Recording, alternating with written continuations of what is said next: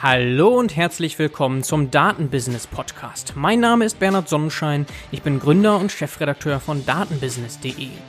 Ich werde hier verschiedene Themen der Datenwertschöpfung besprechen, mal allein und mal mit tollen, hochkarätigen Gästen, nämlich den Machern der Datenwirtschaft. Heute haben wir zu Gast Dr. Markus Anding von Excubate. Markus ist studierter und promovierter Wirtschaftsinformatiker und seit 20 Jahren Unternehmer, verfügt darüber hinaus mehr als zwölf Jahre Erfahrung im Bereich Management Consulting, nämlich bei Bain Company gesammelt. Damit deckt Markus beide Perspektiven ab, also einmal die Unternehmens-Corporate-Welt und die Startup-Welt. Hallo von Münster nach München. Grüße dich, Markus. Hallo Bernhard, ja, freut mich sehr, heute äh, mit dir hier sprechen zu können. Ja, ich freue mich auch sehr. Ich habe schon gesagt, Excubate, das machst du aktuell, aber du hast natürlich vorher schon einige andere Positionen inne gehabt. Ja, die interessantesten aus deiner Sicht einmal mal vielleicht für die Zuhörer dargelegt. Sehr gerne. Ja, du hast ja ein paar Eckpunkte schon erwähnt. Ich äh, bin tatsächlich äh, ursprünglich Wirtschaftsinformatiker, habe mich früh schon mit äh, Informatik, mit äh, Entwicklung von Software, mit der Kombination auch von Software, Technologie und ähm, Unternehmertum, Betriebswirtschaft beschäftigt und äh, war auch relativ frühzeitig tatsächlich schon ein Stück weit unternehmerisch aktiv, also während des Studiums auch schon da viele eigenständige Dinge gemacht, bis hin zu äh, Schulungen und Trainings für, ähm, für äh, ja, Softwareanwender. Und habe auch in 2000, das ist jetzt schon tatsächlich 20 Jahre her, mein erstes eigenes Startup gegründet. Das war damals auch eine Softwarefirma ist auch jetzt noch eine. ATW Media äh, hieß die, habe ich mit zwei Freunden zusammen, ähm, ja, wie man das klassisch so macht, Softwareentwicklungsbereich angefangen. Letzten Endes haben wir dann eine Software-as-a-Service-Lösung entwickelt für kleine mittelständische Firmen und die betrieben. Habe auch viel gelernt, weil das dann doch auch, äh, wie so das erste Startup oft ist, nicht äh, total durch die Decke ging, aber mir auch doch eine Menge Learnings verschafft hat. Und war dann ähm, ja relativ lange auch nach meiner Promotion bei bei Bain ähm, Management Consulting, was man ja, typischerweise macht, um ein bisschen breiten Erfahrungsschatz zu bekommen. Ich war da auch über zehn Jahre letztlich bei Bain. Teil der IT-Practice, habe auch viel international gearbeitet, viel für große Konzerne, Technologiethemen beackert und ähm, ja, habe da durchaus auch mich unternehmerisch ein Stück weit weitergebildet. Also als wichtige Station, allein wegen der Zeit, aber auch inhaltlich muss man das schon so sehen, äh, die Zeit bei Bain. In 2014, als sich dann ein bisschen die Schwierigkeit gezeigt hat oder die Zurückhaltung auf Bain-Seite mich dann äh, noch zum Partner zu befördern, habe ich dann entschieden, doch meiner unternehmerischen Passion ein Stück weit zu folgen. Das hat schon immer ein bisschen in mir geschwelt. Ich habe auch während der Bain-Zeit parallel die Softwarefirma weiter betrieben, ein bisschen Sparflamme und hatte dann so 2014, 2015, wenn man das so formulieren will, mein unternehmerisches Coming Out. Habe also dann A, diese Softwarefirma weitergetrieben und wollte das nochmal wissen. Ähm, habe B, mit ähm, einem in 2014 kennengelernten guten Kompagnon Tammo ähm, Excubate gegründet tatsächlich. Ähm, werde auch gleich noch ein bisschen was dazu sagen, natürlich, was wir tun. Und habe als drittes Startup in 2015 auch so einen Immobilienfonds ähm, aufgemacht, weil ich so ein paar ähm, ja, Erfahrungen auch gesammelt hatte in dem Umfeld, in Wuppertal konkret. Wupperform heißt die Firma. Dort ähm, investieren wir in und betreiben äh, letztlich Mehrfamilienhäuser. Also auch nochmal ein ganz anderes Geschäftsmodell, wenn man so will. Habe das also in 2015 alles so ein bisschen parallel nach vorne geschoben und dann eben geschaut, welches der drei Themen da am meisten Zug bekommt. Mhm. Und das war dann tatsächlich Excubate, was sich jetzt seit der Zeit recht gut entwickelt hat und im Moment im Grunde natürlich auch mein, meinen vollen Fokus hat ja, als, äh, als Unternehmen. Mhm, okay, vielleicht bevor wir zu Excubate kommen, warum Wuppertal? Ähm, ja, das hatte ursprünglich mal private Gründe. Ich bin nach Wuppertal gezogen, ähm, ja, wie gesagt, aus privaten Gründen, bin vom Münchner in das Düsseldorfer Bain Office gewechselt mit ein paar Zwischenstationen in New York und äh, Silicon Valley auch äh, zur Bain Zeit und hatte dort eine Zeit lang auch meinen ähm, ja, Lebensmittelpunkt, wenn man so will. Und ähm, aus einer, sagen wir mal, Investoren- Immobilienperspektive ist das tatsächlich ein ganz interessanter Standort in der Nähe zu Köln und, und Düsseldorf, ähm, der auch ein bisschen unterbelichtet ist, wenn man sich das anschaut aus einer Investorenperspektive und eine Menge Potenziale bietet. Deshalb habe ich mit einem, auch einem Partner zusammen dort, einem ähm, Bauingenieur, der die ganzen baulichen Themen abdeckt, gemeinsam diese Firma dort gegründet und das hat sich auch ganz gut entwickelt. Okay, ja, sehr spannend. Das ist wahrscheinlich so ähnlich wie in Bielefeld, was jetzt in der Nähe von Münster ist, dramatisch unterschätzt immer. Ja, also ohne, ohne jetzt viel Ausflug Richtung Wuppertal machen zu wollen, es ist die 17. größte Stadt Deutschlands tatsächlich. Das weiß man oft nicht. Und ähm, ja, so eine klassische B-Stadt, in der halt auch ganz gute Mietrenditen noch zu erwirtschaften sind, anders als in München, wo ich ja aktuell meinen Hauptwohnsitz auch habe, qua Excubate ist es eigentlich illusorisch, hier sinnvoll noch in Mietrenditen zu investieren. Das geht in Wuppertal noch deutlich besser Mhm. Okay, bevor wir zu Excubate kommen, gibt es da noch etwas, was du hinzufügen möchtest? Ach, ich denke so aus den Eckpunkten heraus äh, nicht. Also vielleicht letztlich nur, dass äh, ich so ein bisschen diese Historie habe, die man typischerweise so hat. Man denkt, man tickt unternehmerisch, man will das Unternehmerisches machen, man ist dann am Ende in einem, in einem äh, Angestelltenverhältnis bei einer Firma wie Bain, die ja auch High Profile ist, wo man wirklich viel lernen kann, wo man sich gut entwickeln kann. Und wenn ich nicht den Nudge bekommen hätte, von Bain damals, äh, mich da äh, rauszubewegen und doch selbstständig zu machen, hätte ich es wahrscheinlich gar nicht gemacht. Ja? Also dann wäre ich wahrscheinlich weiterhin in so einer nochmal Corporate-Welt unterwegs gewesen. Bin eigentlich sehr froh drüber, dass ich jetzt doch so diese unternehmerische Aktivität ausleben kann, äh, die schon immer meine, meine Wunschvorstellung wirklich irgendwo war. Und mhm. ähm, ja, deshalb bin ich jetzt äh, in, in a good place, würde ich, würde ich so sagen. Mhm, das ist ein goldener Käfig, muss man einfach so sagen. Ne? Der andere Seite mal ja. rauszubewegen, ist, ist einfach eine harte Nuss. Das äh, höre ich immer wieder und ist einfach so. Ist auch sehr komfortabel natürlich, ne? wie du sagst, goldener Käfig. Man, man, wenn man jetzt nicht einen Grund hat, einen Move in den Konzern zu machen oder woanders hin, dann macht man einfach weiter. Und ich hätte auch, hätte das auch gemacht wahrscheinlich, wäre wahrscheinlich immer noch da, wenn mhm. ich nicht damals diesen, diesen Natsch bekommen hätte, ja. Mhm. Okay, das ist ein sehr spannender Weg. Excubate, der Name verrät eigentlich schon viel und ja, dein Background im Grunde auch und die Unterschrift ist Corporate Startups. Da kann man sich schon einiges vorstellen, aber geh selber gerne nochmal drauf ein. Was genau macht Excubate? Gerne, genau. Also letzten Endes helfen wir Unternehmen, bestehenden Unternehmen, Innovationen und ähm, also Innovationen zu entwickeln und digitale Geschäftsmodelle umzusetzen, wenn man so will. Also eine Innovations- slash Digitalisierungsberatung ähm, nutzen Startup-Methoden. Ähm, diese Unterschreibung Corporate Startups deckt letztlich einen Aspekt, aber auch so ein bisschen die Grundidee, dass wir gemeinsam mit unseren Konzernkunden Startups gründen, Corporate Startups, und die im Grunde von der ursprünglichen Idee bis hin zur Umsetzung und Etablierung im Markt führen.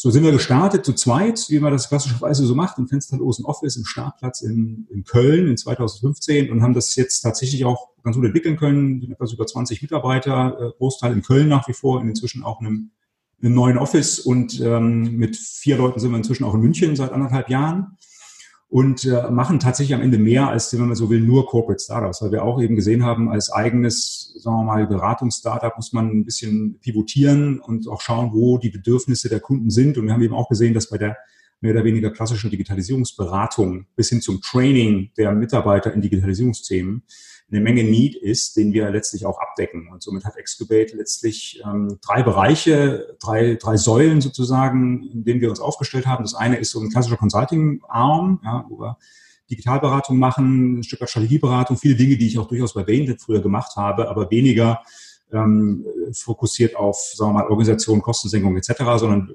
reiner äh, Fokus auf Innovation und Digitalisierung.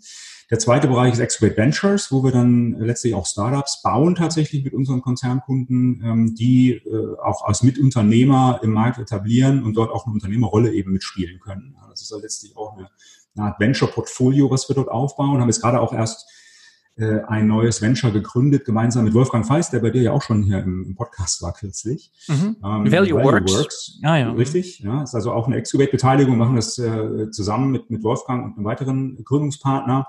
Das ist so ein typisches Modell, in dem wir in dieser Ventures-Thematik agieren. Und der letzte Ast, der dritte Ast ist die Execute Academy, in der wir das Wissen, was wir bei Consulting und Ventures aufbauen, eben auch recht pragmatisch in einer Trainings, in einem Trainingsmodus an unsere Kunden geben, wo wir beispielsweise aktuelle Situationen bei uns oder bei mir einen mittelständischen Kunden und dessen äh, komplettes Führungsteam ähm, in, im Thema Digital Mindset und Digitalmethoden trainieren. Ja, und äh, das Credo an der Stelle ist eben, dass wir jetzt keine Trainer sind oder als Trainingscompany agieren, sondern dass wir Praktiker sind, die einfach das, was wir im Daily Business machen, durchaus auch äh, an unsere Kunden inhaltlich vermitteln können und damit natürlich viel mehr praktische Relevanz haben als jemand, der jetzt despektierlich formulierten Textbook vorliest ja, als, als Trainer.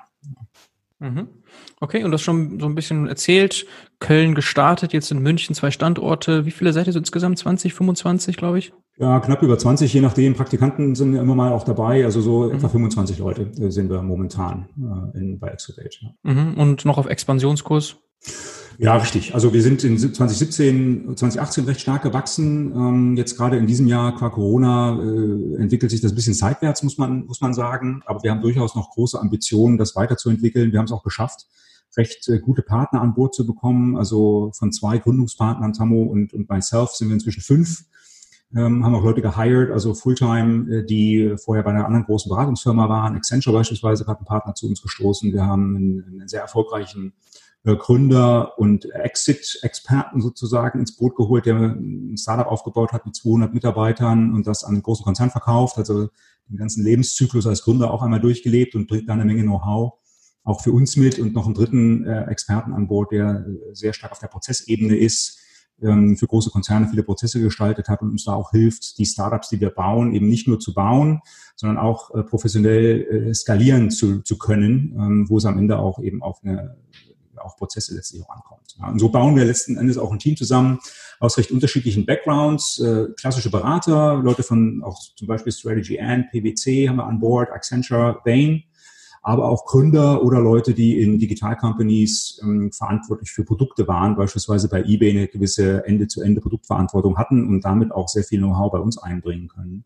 Weil viele Dinge, die wir tun für unsere Kunden, natürlich auch äh, letztlich Digitalprodukte sind, die professionell gemanagt werden müssen.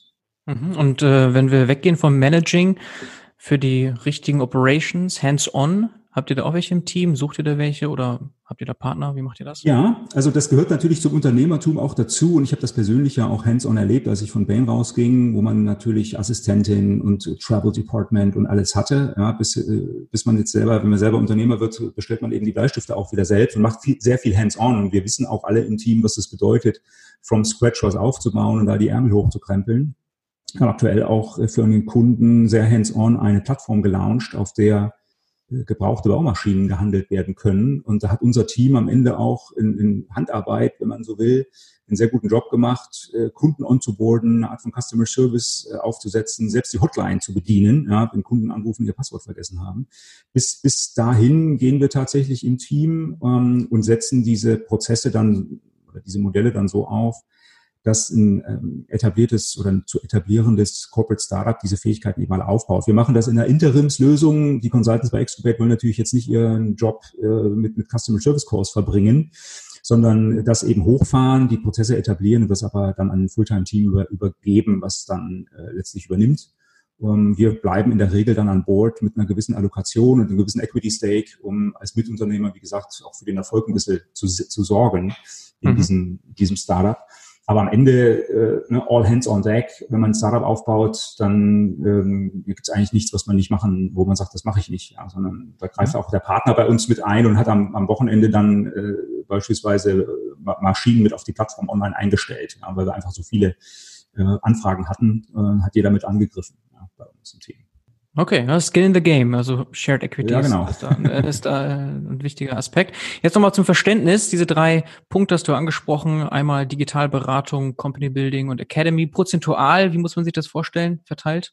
Also äh, Consulting und Ventures, wenn man so will, beziehungsweise die mit den Ventures zusammenhängenden Gründungsaktivitäten und Beratungsaktivitäten, die da drin stattfinden, sind etwa gleichgewichtig, wenn man so will. Also so, mhm. sagen wir mal, 45 Prozent würde ich sagen bei diesen beiden. Mhm. Das Academy-Thema, das fahren wir gerade erst hoch. Also da läuft momentan noch nicht ganz so viel. Das ist noch so das kleinere, auch das neuere Thema, sodass also die beiden also Hauptaktivitäten schon im Consulting und Venture Building momentan liegen auch. Okay, jetzt hören auch einige Unternehmer zu. Ich bin hier in Münster, wie gesagt, und umgeben von vor allem mittelständischen, kleineren Unternehmen, Familienunternehmen.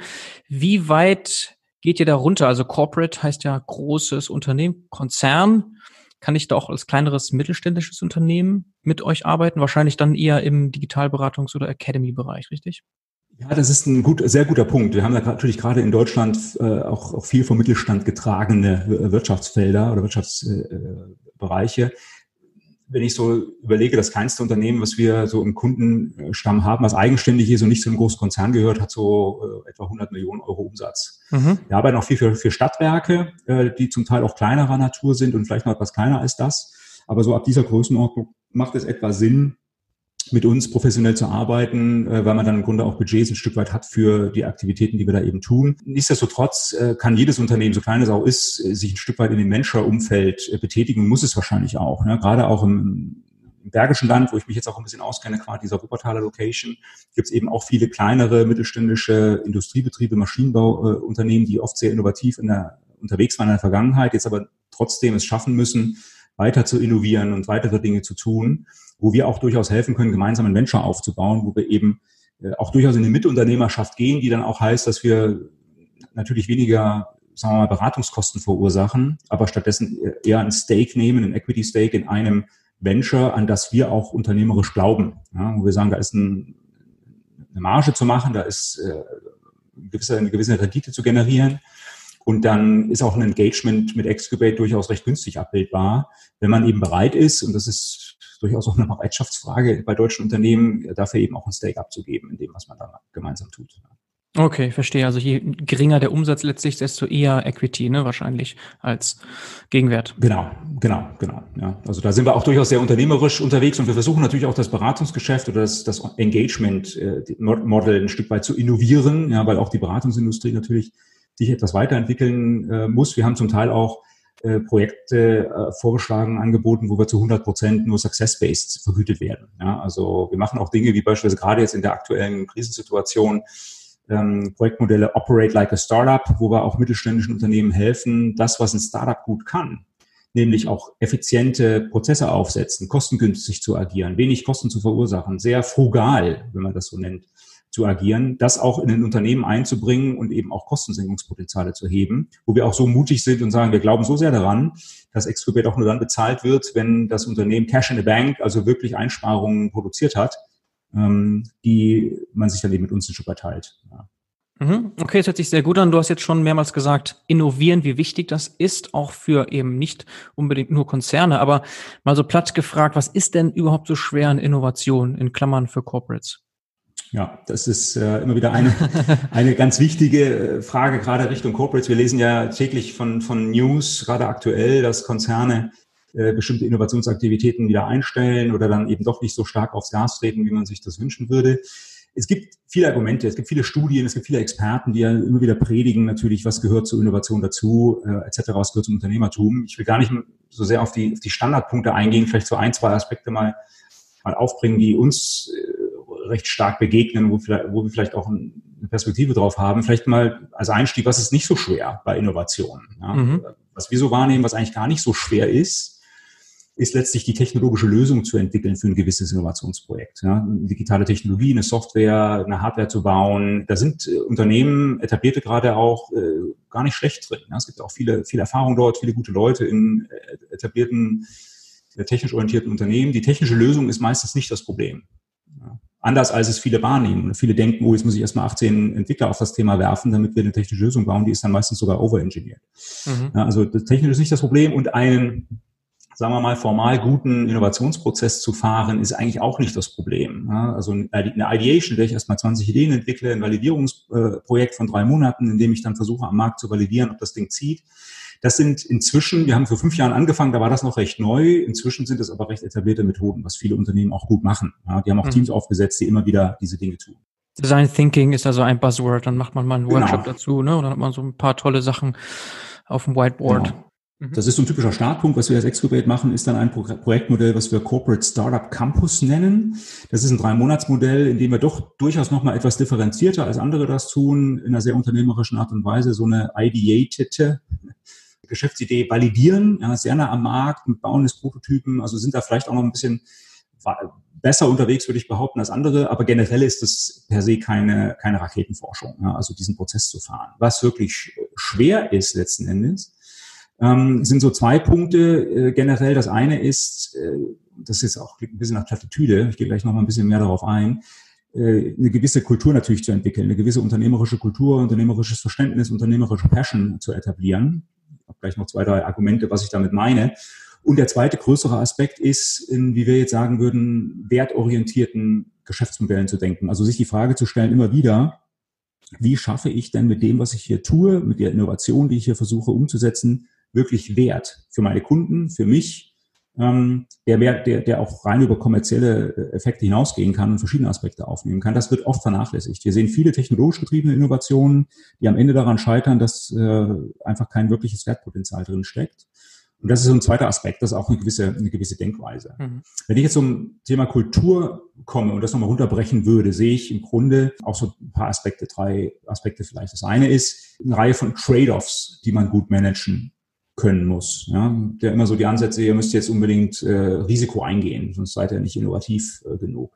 Ich glaube, es ist eher der Trade-off zwischen Risiko eingehen und, und paranoid sein, ja, den man gut managen muss. Manchmal hilft es auch, paranoid zu sein ja? und äh, durchaus vielleicht mit ein bisschen Angst auf den Markt zu schauen und zu sagen, oh Gott, wenn mich meine Wettbewerber gerade rechts überholen, dann ist das nochmal ein, ein entsprechender Antrieb für mich, jetzt auch Innovation voranzutreiben ja? und auch vielleicht ein Risiko einzugehen. Also diese Balance zwischen ähm, Angst ums Kerngeschäft, Angst um verpasstes Neugeschäft und gleichzeitig ein gewisser Mut, auch die Risiken einzugehen. Dies, dies ist sicherlich wichtig zu, äh, zu managen, dieser, dieser Trade-off. Mhm. Der zweite, den wir oft sehen, ist äh, die Fähigkeit, äh, einen Trade-off zu managen, gerade mit Blick auf bestehende Unternehmen zwischen Bewahren des, des, des, des, der Historie, des Bestehenden, des Ist, ja, versus äh, das zu verwerfen, sich auf Neues einlassen und neue Dinge auszuprobieren.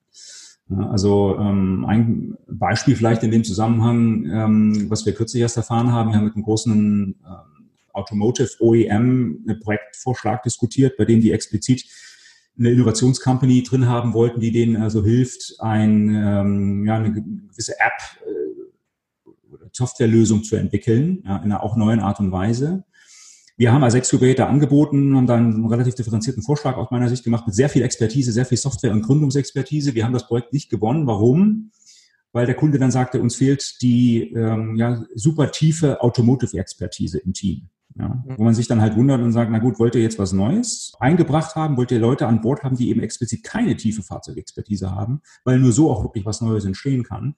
Oder wollt ihr von dem Berater, den ihr reinholt, auch wieder nur das hören, was ihr selber schon wisst? Ähm, nämlich das, was im Automotive geht und nicht geht. Ja. Mhm. Und äh, das sind so Erfahrungen, wo man merkt, na gut, da wird halt zu sehr Wert drauf gelegt, das Bestehende zu bewahren und bloß nicht äh, vielleicht äh, auch, auch auf neue Expertisen zu setzen und äh, sich eben nicht auf das Neue entsprechend einzuladen. Das ist eine große, äh, große Challenge äh, bei der Innovation. Und der, der dritte Punkt, den ich hier noch nennen würde beim, beim, beim Thema Trade-offs, ist, denke ich, so der zwischen Geduld und Ungeduld ein Stück weit. Ne? Also ich muss hinreichend geduldig sein, wenn ich Innovationen entwickle. Das ist bei vielen Unternehmen äh, doch nicht so vorhanden. Die wollen nach drei Monaten dann, dann schon äh, Profite sehen.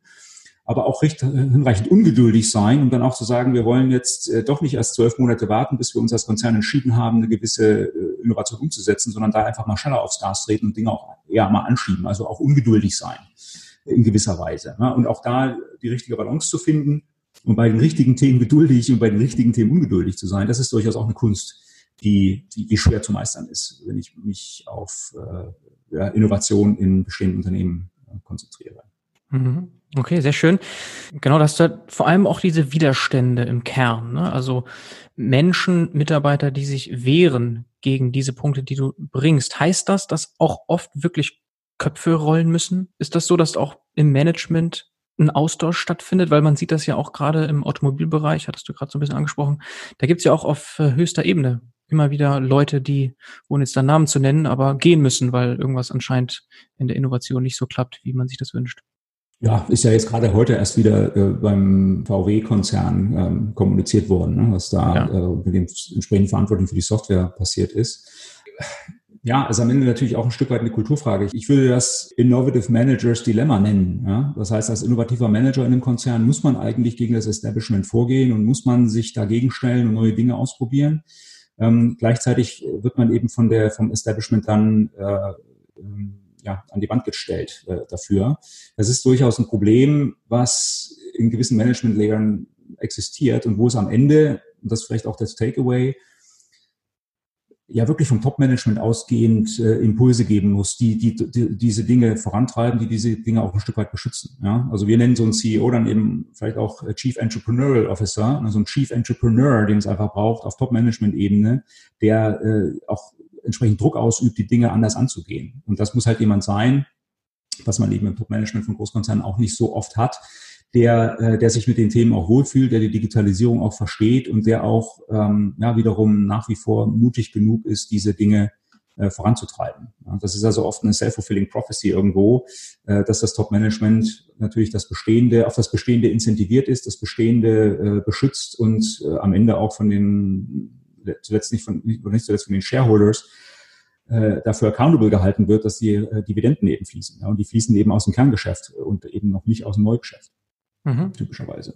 Okay, also Thema Kultur und dann hattest du noch den Punkt wertebasiert. Da sind wir dann auch sehr schnell beim Geschäftsmodell. Ne? Vielleicht können wir das damit verbinden. Ja. Digitale, digitalisierte, datengetriebene Geschäftsmodelle. Was verbirgt sich dahinter aus deiner Sicht und warum ist das so wichtig, darüber nachzudenken? Also ähm, im Endeffekt, das ist ja so, so, so eine inzwischen Weisheit und eine Plattitüde, dass die Digitalisierung, äh, alles was digitalisiert werden kann, wird digitalisiert werden, digitale Geschäftsmodelle mhm. äh, werden die Überhand gewinnen etc.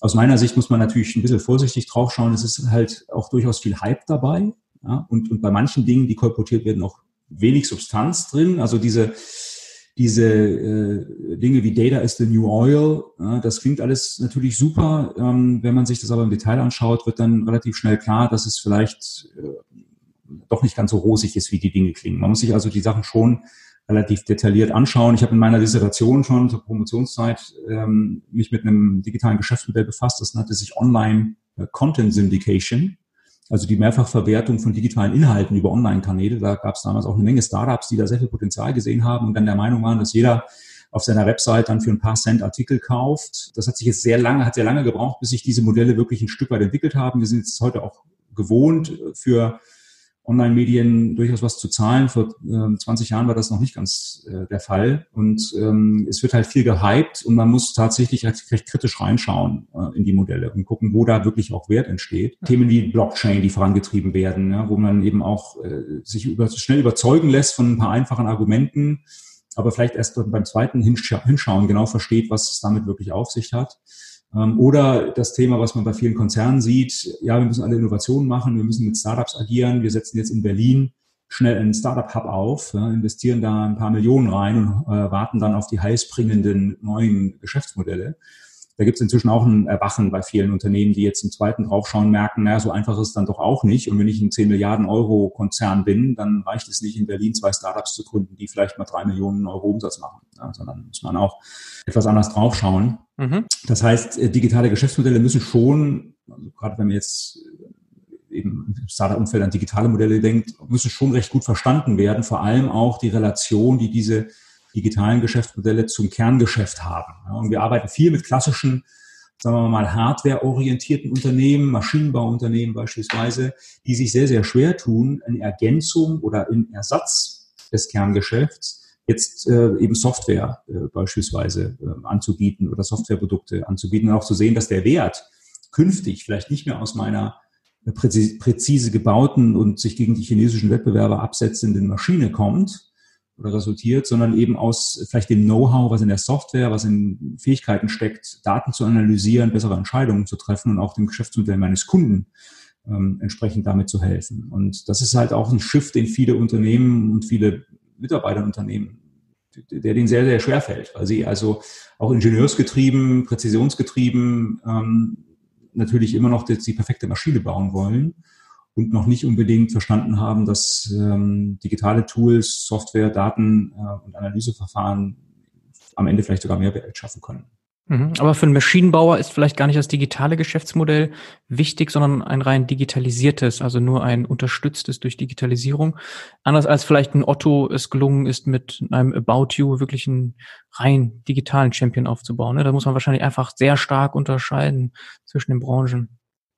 Das stimmt natürlich, aber unterm Strich ist halt auch die Frage, wir leben ja und wir werden auch immer in einer haptischen Welt leben. Ne? Also dieses natürlich alles, was digitalisiert werden kann, wird digitalisiert werden, aber der Mensch ist nun mal selbst hoffentlich äh, davor bewahrt, selber digitalisiert zu werden. Das heißt, wir umgeben uns mit Technologie, mit Maschinen, mit Fahrzeugen, mit Lebensmitteln. Wir sind in einer physischen Welt. Ja? Und hm. äh, jetzt ein Softwareprodukt zu entwickeln wie äh, Pokémon Go als Spiel, ja, als äh, Online-Spiel, was sich innerhalb von wenigen Tagen, einen knappen Monat an 50 Millionen Leute, äh, von denen genutzt werden konnte, ist natürlich das eine, oder WhatsApp ne, als digitale äh, Lösung. Aber interessant wird es eben dann, wenn die, wenn die physische Welt, die digitale Welt ein Stück weit miteinander verbunden werden und man dann eben gegenseitig die Synergien zieht, die sich daraus halt auch ergeben. Ja. Und äh, das ist auch das Schwierige durchaus. Eine Softwarefirma aufzubauen, die nichts anderes macht als Software, äh, ist das eine, aber eben als Maschinenbauer zu verstehen, wie ich aus einem, sagen wir mal, drei Milliarden äh, Geschäft, was rein aus Maschinen besteht, eben ein, sagen wir mal, fünf Milliarden Geschäft machen kann, was äh, zu 50, 60 Prozent aus ähm, digital enableden Leistungen besteht, das ist schon ein größerer Umbau. Mhm. Okay, aber da helft ihr ja mit und da gibt es also Lösungen, die dann wahrscheinlich Richtung zum Beispiel Subscriptions hindeuten oder andere Datenwertschöpfung. Vielleicht kannst du da ein bisschen mehr in die Tiefe gehen. Was kann denn ein Maschinenbauer machen? Also eine Maschine, klar, Maschine kann nicht äh, verwandelt werden in Software, ne? aber drumherum kann man wahrscheinlich viel mit Software machen. Ja, genau. Also man kann am, im ersten Schritt mal verstehen, in welcher Form die Maschine bei meinem Kunden eingesetzt wird und was die eigentlich dort tut Geschäftsmodell, im Prozess, in der Value Chain meines, meines Kunden und eben schauen, inwiefern vielleicht eine Software, die hilft, die Maschine besser steuern zu können, besser warten zu können. Und das ganze Thema Predictive Maintenance, äh, die Ausfälle reduziert oder prognostizierbar macht. Äh, inwiefern diese zusätzlichen ähm, Funktionalitäten und Services meinen Kunden eben helfen, ähm, die Maschine nochmal effektiver oder auch effizienter, also kostengünstiger einzusetzen. Ähm, wir machen das relativ häufig, dass wir uns wirklich anschauen, welchen Effekt hat eine gewisse Maschine beim Geschäftsmodell des Kunden, stellen fest, äh, Beispiel, wenn die Maschine ungeplant ausfällt, dass der Kunde dann einen Umsatzausfall hat von x Euro am Tag, den die Maschine steht und wenn man es eben dann mit einer digitalen Lösung schafft, ähm, entweder die Maschine so zu steuern, dass sie vielleicht weniger äh, ausfällt und weniger äh, belastet wird oder eben proaktive Wartung stattfindet, Austausch von Teilen, Austausch von Teilen, dann lässt sich solcher Ausfall vermeiden und damit dem Kunden relativ klar auch Geld sparen. Und das äh, am Ende das Spannende ist nicht nur, dass man durch schlaues Analysieren von Daten und Nutzung von, von Software und Connectivity, wenn man so will, diese Dinge besser steuern kann, sondern dass das auch ganz andere Geschäftsmodelle ermöglicht. Ja? Also dass man nicht mehr eine Maschine, die vielleicht heute 300.000 Euro kostet, als kleiner mittelständischer Metallbauer beispielsweise kauft und sich hinstellt, sondern dass man ähm, tatsächlich nur für die Nutzung der Maschine beispielsweise bezahlt, weil der Anbieter der Maschine äh, sehr, sehr klar nachvollziehen kann, wie oft wurde jetzt eine Stands, ein Standsvorgang zum Beispiel vorgenommen, ähm, wie viele Teile hat der Kunde wirklich mit dieser Maschine produziert ja, und wie viel Erfolg, unternehmerischen Erfolg hat er damit gehabt und äh, dann äh, bezahlt der, der Maschinennutzer vielleicht auch wirklich nur noch für die genutzte Leistung und nicht mehr eben für die Maschine, die zum Teil auch nur eine 30-prozentige Auslastung hat, wenn sie bei mir in der, in der Fabrik steht. Hm. Also ganz neue Geschäftsmodelle werden damit ermöglicht.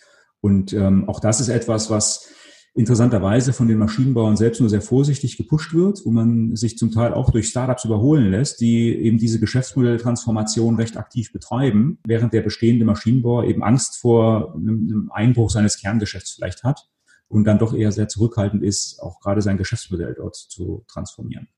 Mhm. Also as a Service, dann im Kern, wie man das eben von Software kennt, dann eben die Maschine. Ne? So könnte man das auf den Punkt bringen. Genau. Habt ihr in dem Bereich denn auch über dein ähm, besprochenes Company Building Erfahrung gesammelt oder ist das eher ein Digitalisierungsberatungsthema? Also es ist auf jeden Fall auch ein Company Building Thema, denn ähm, oft ist es so, dass äh, jetzt eine separate Legal Entity aufzusetzen, die ähm, vielleicht neben dem Kerngeschäft des, des Maschinenbauers etabliert wird und, und hochfährt, ja durchaus auch eine höhere Geschwindigkeit und eine höhere Flexibilität ermöglicht. Denn wir sehen schon, dass ich im, im Kerngeschäft, wenn ich sowas versuchen würde, im Kerngeschäft zu machen, muss ich den Vertrieb überzeugen, ich muss die Entwicklung überzeugen, ich muss allerlei Leute überzeugen, äh, in diesem, die, diesem Thema entsprechend mitzuarbeiten und ähm, auch ein Stück weit das Kerngeschäft vielleicht ja, mit weniger Fokus zu versehen. Das Sinnvollere ist tatsächlich, das als separate Legal Entity aufzusetzen, die vielleicht sogar, das ist dann der Königsweg, wenn man es so formulieren möchte, die vielleicht sogar das Kerngeschäft explizit kannibalisiert, ja, weil sie äh, es eben schafft äh, oder, oder im Grunde durch die bessere Auslastung von Maschinen beispielsweise über einen Kapazitätsmarktplatz mal als Beispiel, weil sie es eben schafft, äh, mehr Effizienzen für den, für den Endkunden, für den Nutzer der Maschine hinzubekommen und dafür auch vergütet wird. Ja in, im Ergebnis aber vielleicht weniger Maschinen benötigt werden, um die gleiche Leistung zu erbringen. Und das ist natürlich für das Kerngeschäft des Maschinenbaus eher negativ und der will das vermeiden. Für ein Startup, was sich das zum Ziel gesetzt hat, ist es gerade positiv, weil es eben darüber eine Menge Wert generieren kann. Mhm, okay. Und äh, manche Dinge gehen nur tatsächlich, äh, indem man sie separat aufsetzt und vielleicht auch das Kerngeschäft entsprechend äh, challengen und, und kannibalisieren lässt. Okay, die Zuhörer freuen sich immer über Beispiele, das bekomme ich gerne gespiegelt. Das ist auch eine Stärke, glaube ich, hier im Podcast, dass wir über die spannenden Gäste immer wieder auch, ja, wirklich auch mit Beispielen äh, punkten können. Vielleicht kannst du noch mehr als dieses Maschinenthema bringen hier. Jetzt aus euren Projekten natürlich ohne NDAs zu brechen. Ja, ich überlege gerade, was da noch ein gutes Beispiel äh, sein könnte außerhalb der Maschinenbauindustrie. Also gut, ein Beispiel vielleicht noch in der, in der Telco-Industrie könnte ich mir vorstellen. Ähm, wir machen auch relativ viel tatsächlich mit IoT basierten Geschäftsmodellen und mit der Frage, wie kann ich verschiedene Komponenten solcher ähm, solche Geschäftsmodelle gestalten. Und eine wichtige Komponente ist immer die Connectivity. Ja? Also die Fähigkeit, gewisse Endgeräte ans Internet anzubinden, um die Daten entsprechend dann zu, äh, zu übertragen. Und hier kann man natürlich auf der einen Seite die etablierten äh, Telekommunikationskonzerne nutzen und deren Connectivity-Lösungen, also 4G, jetzt bald 5G äh, Connectivity, die einen gewissen Kostenpunkt natürlich auch verursacht. Oder, und das machen durchaus einige Telekommunikationskonzerne, kann ich ähm, auch vielleicht ein Startup aufsetzen, was in einer sehr fokussierten, auf dieses IoT-Geschäftsmodell ausgerichteten Art und Weise Connectivity-Lösungen anbietet. Ein schönes Beispiel ist äh, eine Tochter von der Deutschen Telekom, Once ähm, heißt die, die Company, die bietet äh, SIM-Karten an, die ich in IoT Devices einsetzen kann. Und da zahle ich im Grunde nicht, wie das beim klassischen Kommunikationsvertrag ist, monatlich oder jährlich gewisse Gebühren für äh, über einen Zeitraum zur Verfügung gestellte Leistungen, sondern ich zahle einmalig 10 Euro für so eine Karte, die ist dann zehn Jahre gültig, da kann ich zehn Jahre nutzen und äh, in diesen zehn Jahren ein gewisses Megabyte-Volumen oder Gigabyte-Volumen transferieren und habe damit als Nutzer, also sprich als, sagen wir mal, Heizungsbauer, der seine Heizung äh, IoT-mäßig anbinden möchte, ähm, habe ich da eine sehr klar planbare Kostenstruktur. Ich stecke dann eben einmal für 10 Euro so eine SIM-Karte in die Heizung hinein und habe dann für 10 Jahre äh, eine entsprechende Möglichkeit, die Heizung zu, remote zu steuern oder zu warten. Ja, und das ist auch ein sehr aggressives Modell durchaus im Vergleich zu dem, was man klassisch an Telekommunikationsleistungen zahlen würde.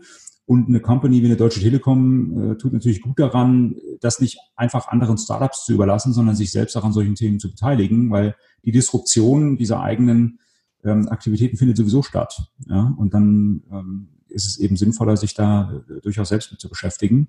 Und das ist auch in diesem Beispiel, das ich gerade nannte, Once der Fall, dass also auch die Telekom äh, eben involviert und treibt das ganz aktiv mit voran.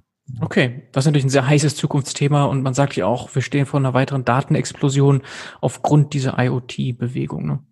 Absolut, absolut. Und IoT ist durchaus auch ein, also für uns auch ein relativ heißes Thema. Wir machen relativ viele Themen oder, oder Projekte in diesem Umfeld eben, ähm, wie gesagt, immer in der Connectivity oder Anbindung zwischen äh, Software und digital, rein digitalen Themen und der eben der physischen Welt.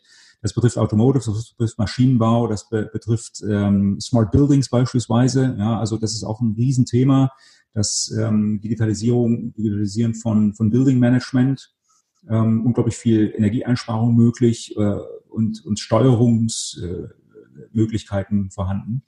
Und ähm, dort wird sich noch sehr, sehr viel tun. Es gibt auch inzwischen einige Konzerne, die da fokussiert auf Startups aufsetzen, um diese Themen zu adressieren. Mhm. Okay, Markus, jetzt haben wir einiges verstanden, was ihr bei Xcubate macht. Ich habe noch jetzt eine methodische Frage und zwar gesehen Digital Value Canvas, euer Ansatz zum Management des Wertbetrags digitaler Initiativen. Das fand ich sehr spannend. Geh doch gerne darauf nochmal ein. Sehr gerne. Das ist so ein, so ein Modell oder so ein, so ein, Tool, was wir verwenden, um mit unseren Unternehmenskunden gemeinsam einen etwas klareren und auch holistischeren Blick auf äh, Wertschaffung digitaler Initiativen zu, zu finden. Äh, wir haben oft gesehen, äh, dass es oft nur einen sehr eingeschränkten Blick darauf gibt, was eine gewisse digitale äh, Technologie, ein gewisses Produkt, ein gewisses digitales Geschäftsmodell wirklich für ein Unternehmen leisten kann. Oft wird dann geschaut, können wir damit Umsatz generieren oder können wir damit direkt Kosten senken. Es gibt aber eine ganze Menge mehr Effekte, ähm, die hingehen bis zu ja, Unterstützung des Kerngeschäfts. Vielleicht kann ich meine Kerngeschäftsprodukte besser verkaufen, vielleicht kann ich meine bestehenden Prozesse besser machen, vielleicht kann ich auch ähm, mein Employer Branding verbessern, weil ich äh, digitale ähm, Technologien einsetze, die wiederum interessant sind für spannende Bewerber. Vielleicht äh, verbessere ich auch meine Equity Story. Ja, man kennt das Beispiel von Blockchain. Es gibt Unternehmen, die haben einfach den Begriff Blockchain in ihren Firmennamen aufgenommen und schon wurde die, wurde die Börse, Börsenbewertung stark nach oben gepusht.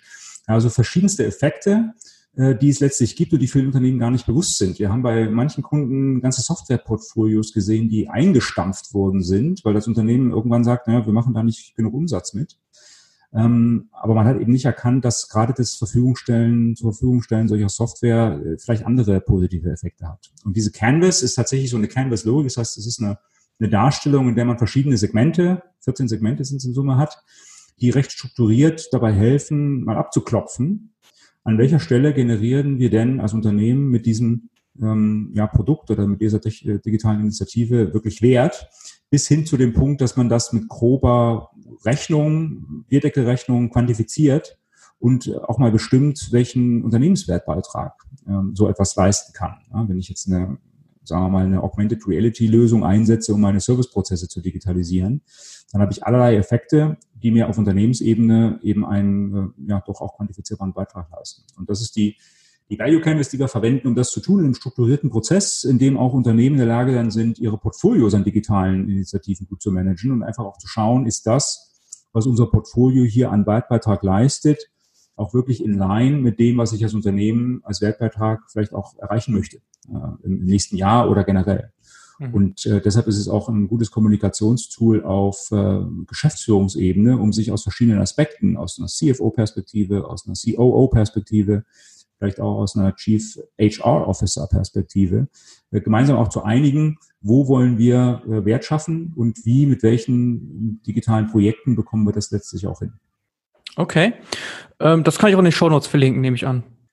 Ja, genau, genau. Es gibt auch eine Landingpage zu und einiges an Inhalten online. Sehr schön. Und das ist auch ein Beispiel, vielleicht um das noch zu erwähnen, dafür, dass wir versuchen, auch unseren Consulting-Ansatz ein Stück weit weiterzuentwickeln, denn wir sind auch dabei, diese äh, Value Canvas in eine Softwarelösung zu gießen, die auch als MVP schon existiert, die unsere Kunden im Grunde dann eigenständig auch nutzen können, um diese Analysen, diese, diese Portfolio-Management-Aktivitäten machen zu können, ohne dass es dafür jetzt ein Beratungsprojekt von Exobert benötigen würde.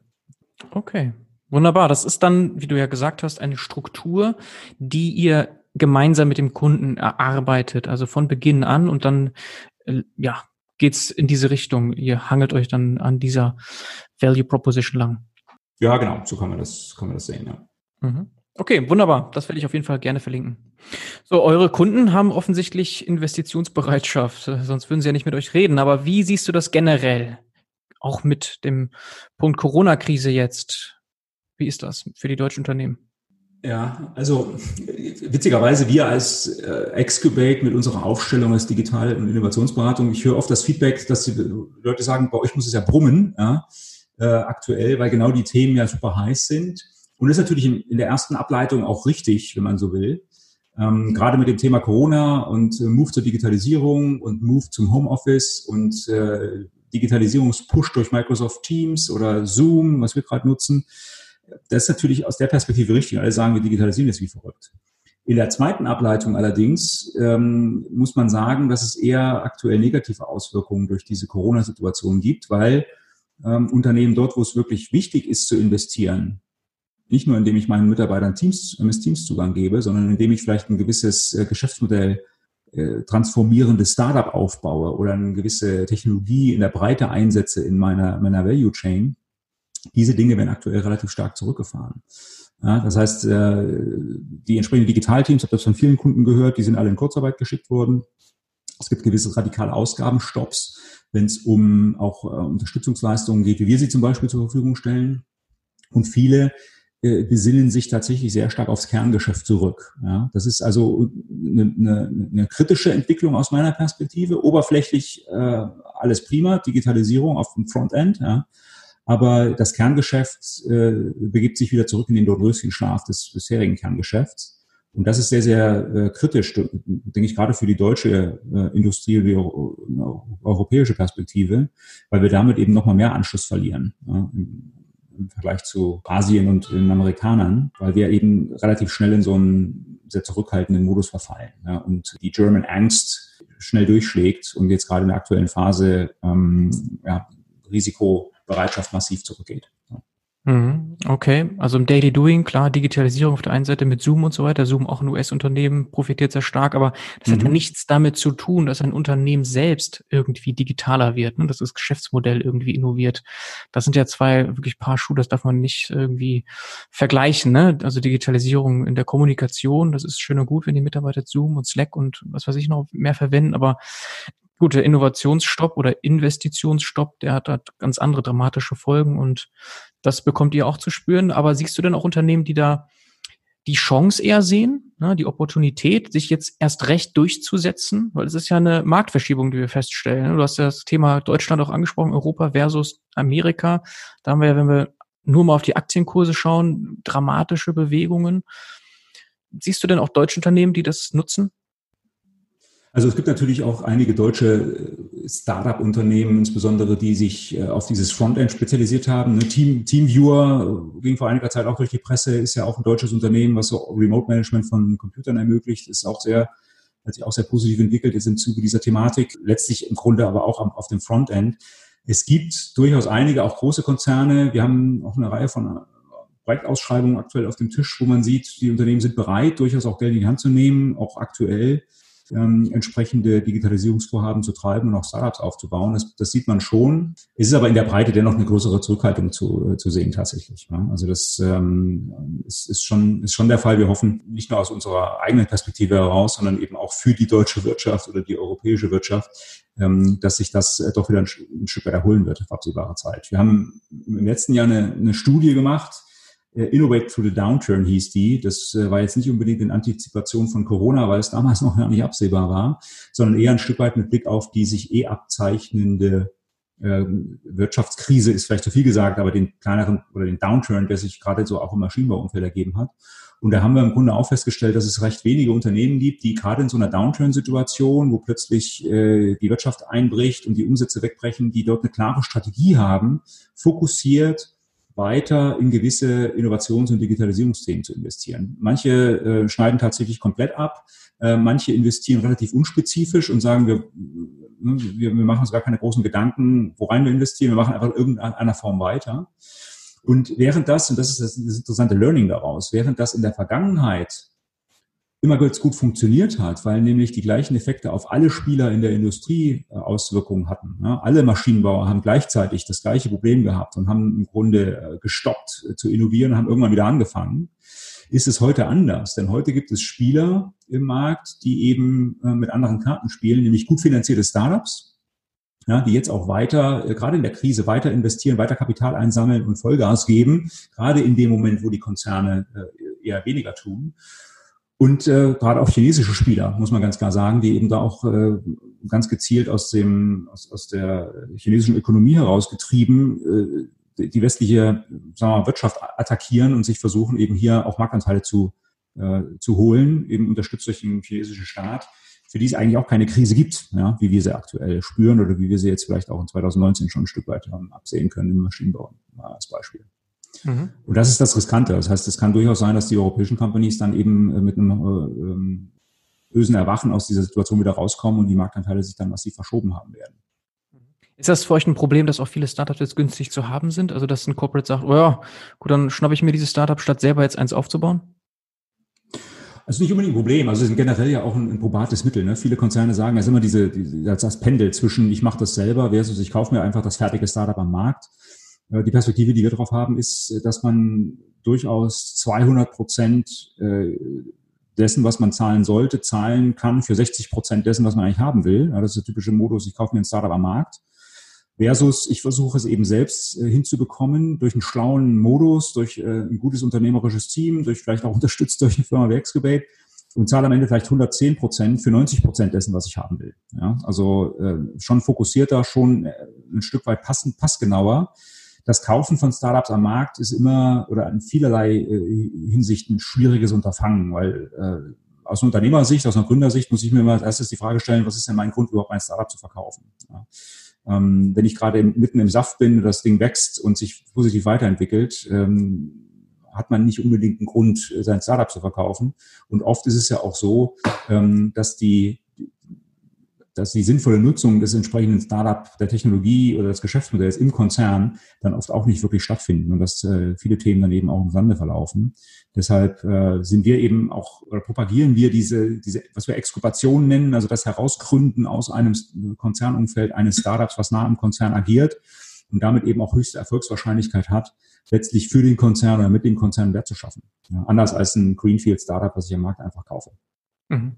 Also ihr könnt einfach eine höhere Erfolgswahrscheinlichkeit garantieren, ne? Mit eurem Service, wenn man das so will, im Vergleich zu, ich kaufe mir jetzt ein Startup. Ja, es sind viele Startups gerade in der Krise, keine Anschlussfinanzierung und so weiter, deswegen günstig zu haben wahrscheinlich, aber trotzdem Vorsicht geboten, weil was bringt es dir, günstig was einzukaufen, wenn es trotzdem nicht richtig integriert werden kann?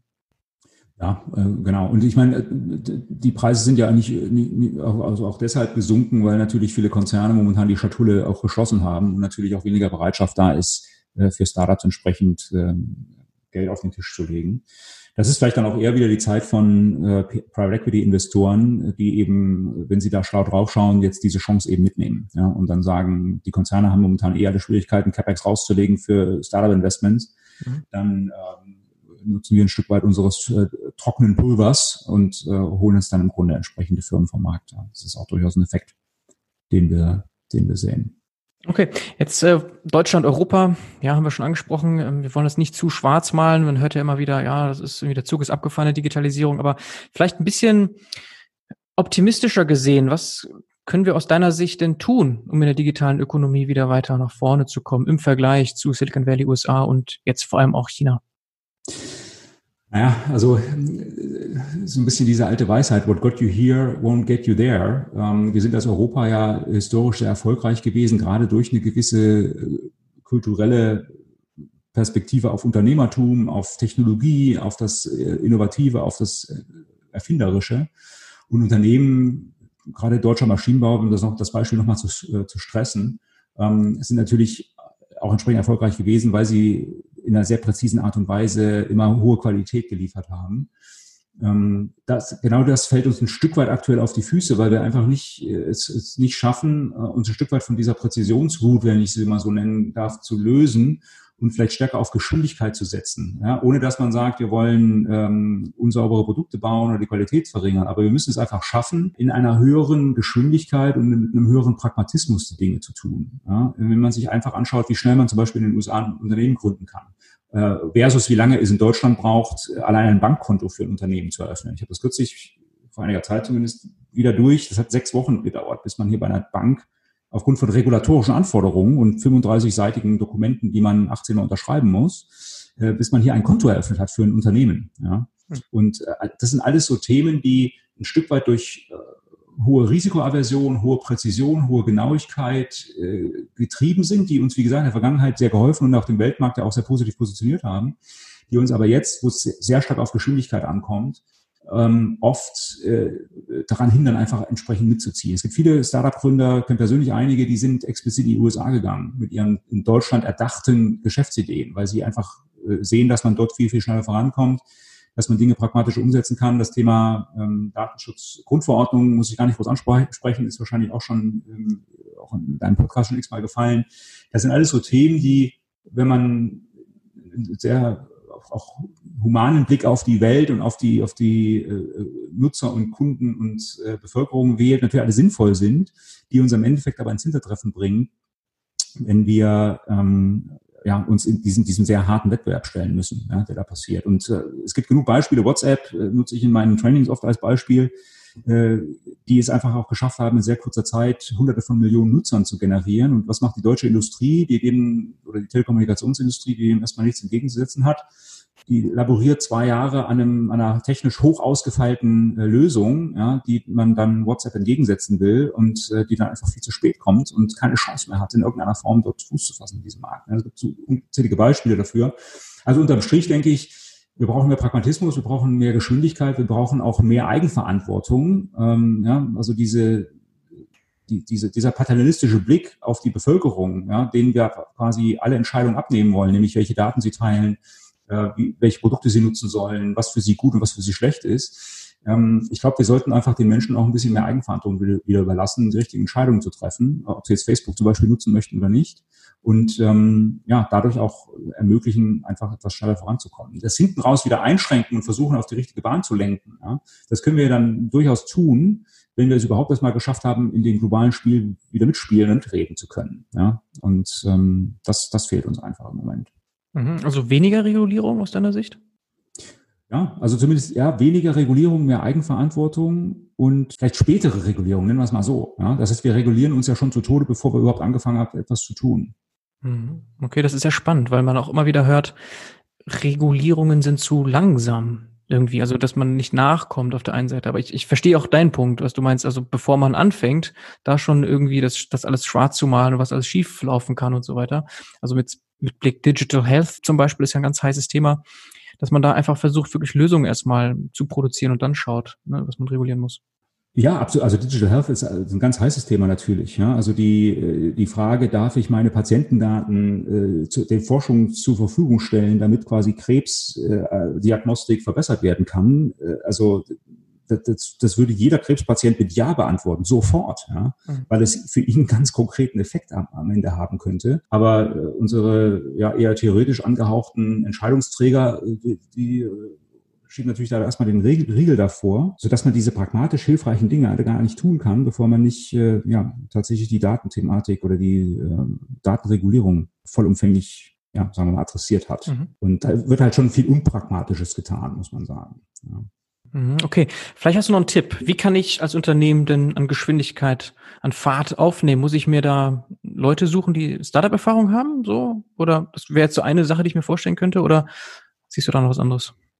Na gut, also die, die, die Plattitüde Antwort ist natürlich immer, ja, man muss halt ein bisschen Risiko äh, eingehen und man muss ein bisschen mutiger sein und mal weniger äh, genau. den, den, eigenen Prozessen folgen. Das ist natürlich erstmal naheliegend.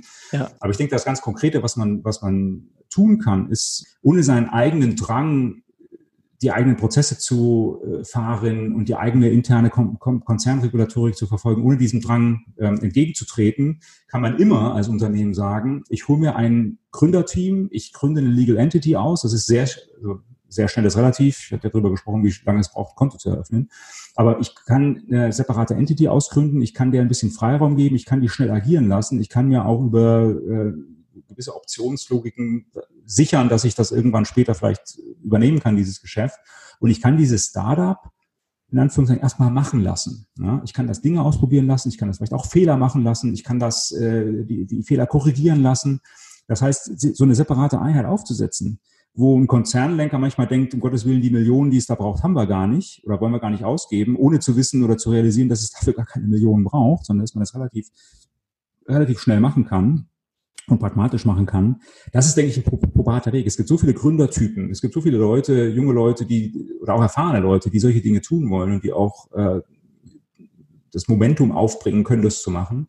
Denen die Chance zu geben und denen auch eine Plattform zu geben, ähm, ja, in einer sehr eigenständigen, sehr unternehmerisch verantwortlichen äh, Art und Weise eine Idee umzusetzen und das auch schnell zu tun, das ist aus einer Konzernperspektive aus meiner Sicht äh, ein recht schlauer Weg. Ja? Ähm, ich muss halt das eigene, den eigenen Bedarf äh, überkommen ähm, oder, oder adressieren, äh, immer 100 Prozent von allem, was wir tun, selbst zu ownen. Das ist halt immer auch eine Herausforderung bestehenden Unternehmen. Die sagen, wir geben nichts ab, unsere Gründer kriegen irgendwie keine Anteile. Man muss einfach sagen, ich, wenn ich am Ende 30, 40, 50 Prozent von dem habe, was da passiert, ist das für mich als Unternehmen auch interessant, ähm, weil ich daraus lernen und vielleicht auch eine, einen Profit schlagen kann. Gleichzeitig haben wir dadurch eine Möglichkeit, äh, Dinge auch schnell vorantreiben zu können. Ja, also ein Stück weit Eigenständigkeit durch eine separate äh, Legal Entity beispielsweise kreieren. Das kann jedes Unternehmen tun, das ist äh, überhaupt kein Problem. Es ist am Ende wieder eine kulturelle Thematik des Führungsteams, das auch einfach zu tun. Ja. Mhm. Okay, und so eine separate Legal Entity, das wäre genau das Thema Company Building. Ja, genau, genau. Man holt sich dann, das äh, ist, sind ja jetzt eine Firma, die das macht, man hat natürlich viele andere auch. Man holt sich halt jemanden rein, der das äh, vielleicht schon x-mal gemacht hat, der relativ genau weiß, wie das geht, der schnell so ein Ding aufsetzen kann, der ein Team hiren kann, ja, rekrutieren kann, was das macht, der das Geschäftsmodell validiert und der so eine Einheit relativ schnell ans Laufen bekommt. Ja. Und ähm, das ist durchaus etwas, äh, wie gesagt, was, was wir im Kerngeschäft machen, was wir auch relativ äh, zügig machen können und ähm, was Unternehmen, etablierte Unternehmen eigentlich im Grunde auch die Möglichkeit gibt, an solchen Themen zu partizipieren, ohne dass man erst intern, wie gesagt, alle Voraussetzungen dafür schaffen muss und äh, monatelange äh, politische Diskussionen vielleicht hat. Okay, wunderbar. Damit haben wir ja einen schönen Abschluss gefunden. Ne? Also Company Building, das, was ihr unter anbietet und das, was du auch als Anregung äh, ganz zum Schluss jetzt gebracht hast, Geschwindigkeit aufzunehmen, die Wichtigkeit davon. Das ist wirklich jetzt, wenn man das so mal runterbricht, walk the talk ne? mit diesem Mittel. Wunderbar. Da haben wir einiges gelernt und bedanke mich. War ein sehr schönes Interview. Vielen Dank. Ja, sehr gerne, Bernhard. Hat mich auch gefreut. Spaß gemacht und ja, dann bis zum nächsten Mal vielleicht. Gerne. Ciao, ciao. ciao.